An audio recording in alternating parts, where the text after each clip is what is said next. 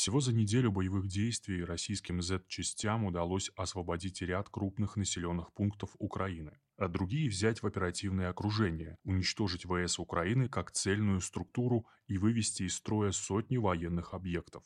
По актуальной информации, на утро 2 марта список окруженных городов пополнился Мариуполем, одним из центров группировки украинских националистов на Донбассе. Бердянск и Мелитополь Запорожской области и Херсон перешли под контроль ВС РФ. Николаев, если еще не окружен, то близок к этому состоянию. Украинская столица Киев выглядит как де-факто окруженной. Об этом прямо заявил местный мэр Виталий Кличко. А командование российских сил предоставило желающим гражданским коридор для покидания населенного пункта. Факты сотрудничества местных администраций с ВС РФ уже есть. Это Херсон, Мелитополь, Купянск в Харьковской области. Чернобыльскую АЭС российские военные охраняют совместно с украинскими силовиками, которые, несмотря на десятилетия националистической пропаганды, остались профессионалами. В Харькове и Сумской области продолжаются упорные бои. Однако уже осуществляется главный факт – специальная военная операция на Украине, задачами которой были обозначены демилитаризация и денацификация этой территории. В военном плане уже переходит в категорию контртеррористических. Главными врагами в ней оказываются не остатки ВС Украины, а сравнительно небольшие националистические группировки. В перспективе будет очень много работы у военной полиции и Росгвардии, которым в кооперации с лояльными местными дружинниками предстоит наводить порядок в подконтрольных населенных пунктах. Это будет второй главной задачей проходящей спецоперации. Абсолютно безумной в военном плане идеей киевского руководства было объявить о свободной раздаче оружия всем желающим. Точнее, изначально речь шла о вооружении готовых примкнуть к так называемой территориальной самообороне. Но затем сфера расширилась до лиц, имеющих паспорт. В итоге оружие в Киеве начали раздавать совершенно бесконтрольно с грузовиков. Кроме автоматического оружия можно было получить РПГ, иногда ПЗРК. Если боевая ценность такого фольксштурма невелика, кстати, это слово часто используется парамилитарными группировками в качестве самоназвания, то вот в плане разгула криминалитета ситуация значительно ухудшилась. Киевляне в социальных сетях активно жалуются на банды вооруженных мародеров, которые используют полученное оружие отнюдь не с целью сражения якобы с российскими оккупантами. Зафиксирован ряд вооруженных грабежей как крупных магазинов, в том числе с продовольствием, так и разбой на трассах, жертвами которых становятся водители-дальнобойщики. Грабежи нередко имеют национальную мотивацию.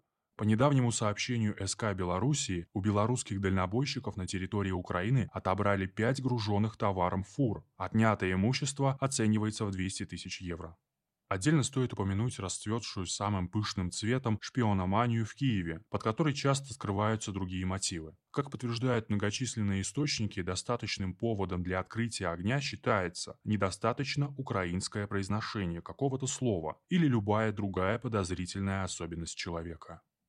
Глубину и эффективность идеологической накачки, которой усиленно подвергалось население Украины на протяжении последних восьми лет, не стоит недооценивать.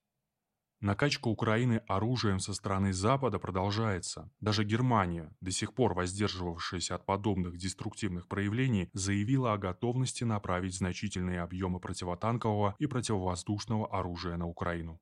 Однако есть большие сомнения в том, что это оружие будет кому принять. Планы ВСРФ на операцию публично не были опубликованы, но исходя из характера продвижения Z-частей и армий ДНР и ЛНР, можно с уверенностью говорить о полном контроле всех крупных городов Украины не позднее, чем к 8-9 марта.